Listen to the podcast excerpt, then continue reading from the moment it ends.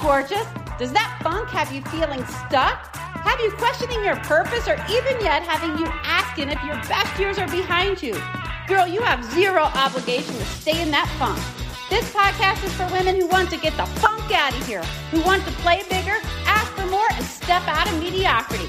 Imagine a life filled with lots of energy, excitement, and filled with funk instead of that funk. This is the After 40 Unfunk Your Mind podcast. I'm your host, Crystal, and I'm ready to talk some shit. Let's go! Hello, Superwoman, and welcome back. Today I'm calling this one It's Not Him, It's You. Now, first, let me preface this by saying that I'm not a doctor, I'm not a therapist. My words are strictly coming from experience and growth. And girl, do I have a lot of both. And let me not forget to mention that I'm going on 18 years of marriage. Yes, I said 18. And to top it all, we have two tweenish age girls. So life is very fun, as you can imagine, but I always use that phrase what we go through, we grow through. With that said, I've noticed that other women come to me and they blame their funk on their husband. And girl, I've been here too. They'll say things like, he never helps me around the house. Or he feels like more of a burden than he does helpful. And by the way, maybe you're not married or you have a spouse or a partner. Just substitute him for her, boyfriend, girlfriend, whatever situation you're living in.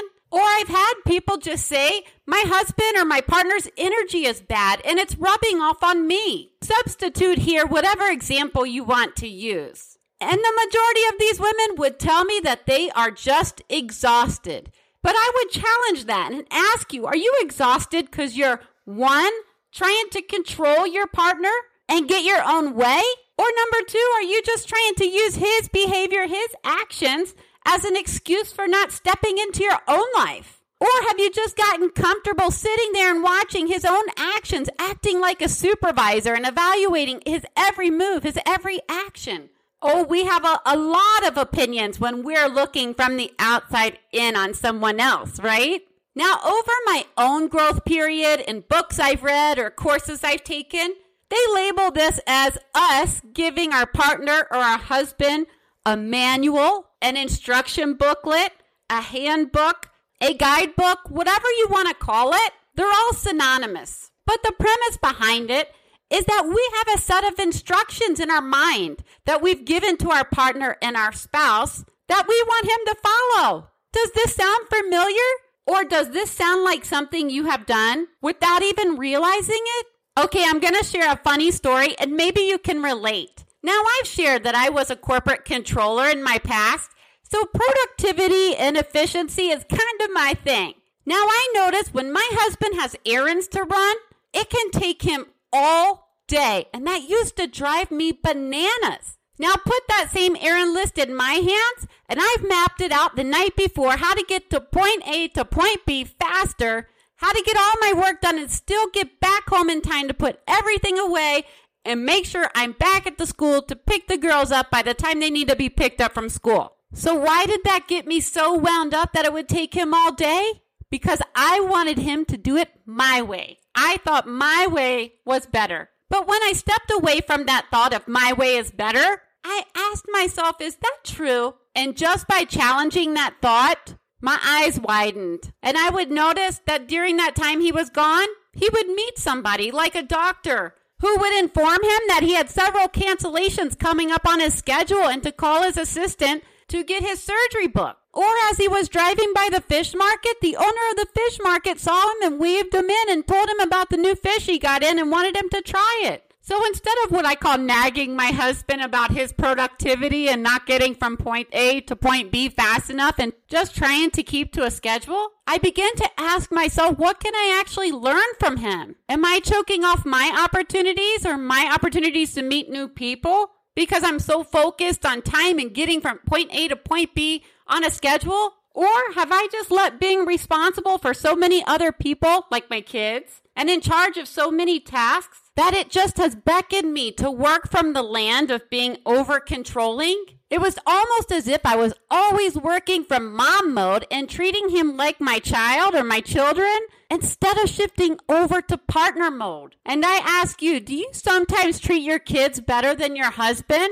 Oh, is that because they listen to you and they do what you say? It's funny because my kids are competitive ski racers in the winter time, and on race day, you'll hear me when their name gets called and they're up at the gate. You'll hear me getting so fired up, cheering them on. Let's go, let's go. You can do it. And in that moment, my entire energy, my entire focus is on my child. But when was the last time I cheered on my husband like that? Or just been so emotionally present? And I ask you the same question. When was the last time you've cheered your partner on like that? And if you have kids in sports or had kids in sports, you know exactly what I mean. Moms get crazy when we're cheering on our babies. But maybe we need to get just as crazy when we're cheering on our husbands. We know it's energetically exhausting to try and control our spouse. So why do we do it? Why do we want to control him so bad? Why don't we want to step into our own life? Why don't we leave room for his flaws? You have flaws too, right? What about giving him the same mercy that God or the universe or whatever you believe that's bigger than you, that mercy that it gives to you every day, give to your husband. And using Katie Byron's logic or questioning, sometimes I would even ask, who would I be if I wasn't always nagging on my husband's flaws? And is this really the way I wanted to show up? Not only for my husband, but for myself.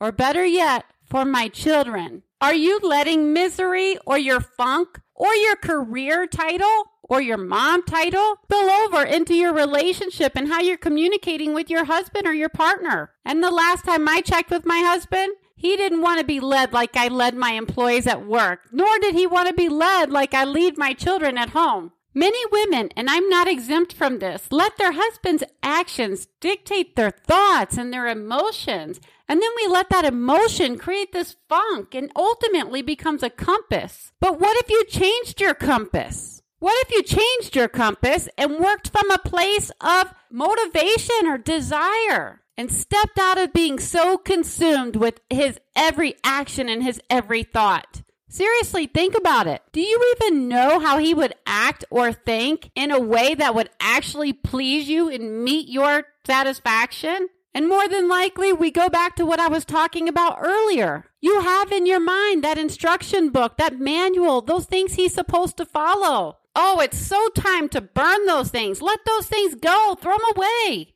When I was little, I used to love playing with dominoes, but not really the game dominoes. I just love setting them up one by one so that when I flicked the first one, all of them would come tumbling down, domino by domino. And the satisfaction of when it made it completely to the end was so exciting. But like many people out there, I grew up with a little brother and there were times he would come take a domino out of the stack when I wasn't paying attention. When I went to flick the first one, it would knock over the other dominoes and then it would stop where he took out the other domino. And sometimes this would make me angry, sometimes it would make me chuckle. But all I would do is rebuild it again and try again. And as I grew older and moved into the corporate world, while I didn't play with dominoes, I did have situations in my workplace where I had to adapt. Somebody, so to speak, removed the domino and I just had to shift and go with the flow and make changes, yet still be productive and still move on. And it happens all the time in life, right? We're lining up our dominoes and then, oops, somebody took a domino or somebody removed a domino. And we just shift. We pivot and we make the most of it and we either rebuild it or we go a different direction.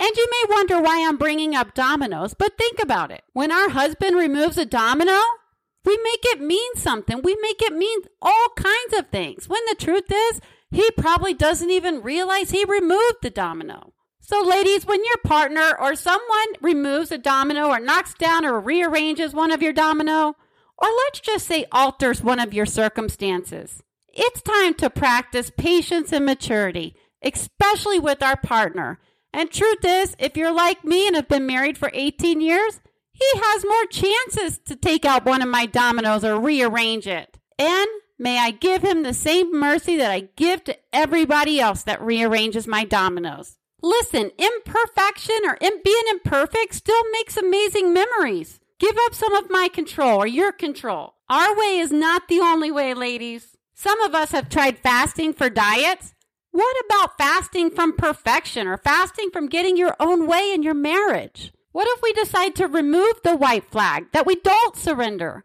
We say goodbye to our old beliefs or the beliefs that we need to have it our way because our way is better. What would your marriage look like if it were how you want it? What would it look like if you got rid of that manual or that instruction booklet that you had for your partner? How would your marriage be different or your relationship with your partner be different if you showed up how you wanted to show up? What if we start showing up for him and cheering him on like we do our kids at their sporting events? Or what if we just appreciate him because he's flawsome, just like you're flawsome, right? A mentor once shared that marriage is like a ballroom dance. Steps move in both directions of the man and the woman to create a beautiful dance. And there will be times you step on each other's toes, but you just keep dancing. And maybe this conversation seems like an overreach for you. It's overwhelming. It's too much. Well, then focus on the little things, the little looks, the little touches, the little thoughts of adoration, the little glimpses into his strengths. Because, ladies, I hate to tell you, it's not him, it's you. It's time to take accountability, to look into ourselves to let go of self induced frustration. And the good news is, your thoughts that control your actions are all controlled by you.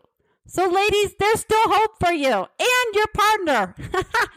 Let's take a little action. Show up a little differently. It's time, ladies. Let's go. Before you go, Superwoman, I'd love it if you took a little action for me. Like, subscribe to my podcast and leave a review. Also, share the episode with a friend. And as a thank you, hit up my website to crystalsumner.com, thecrystalsumner.com to grab free journal prompts. Okay, ladies, now is the time to go Unfunk Your Mind, play bigger, and ask for more. Open the door to possibility and cancel playing small. So get up